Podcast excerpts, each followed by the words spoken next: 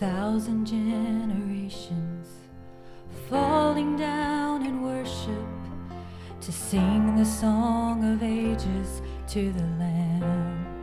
And all who've gone before us, and all who will believe, will sing the song of ages to the Lamb.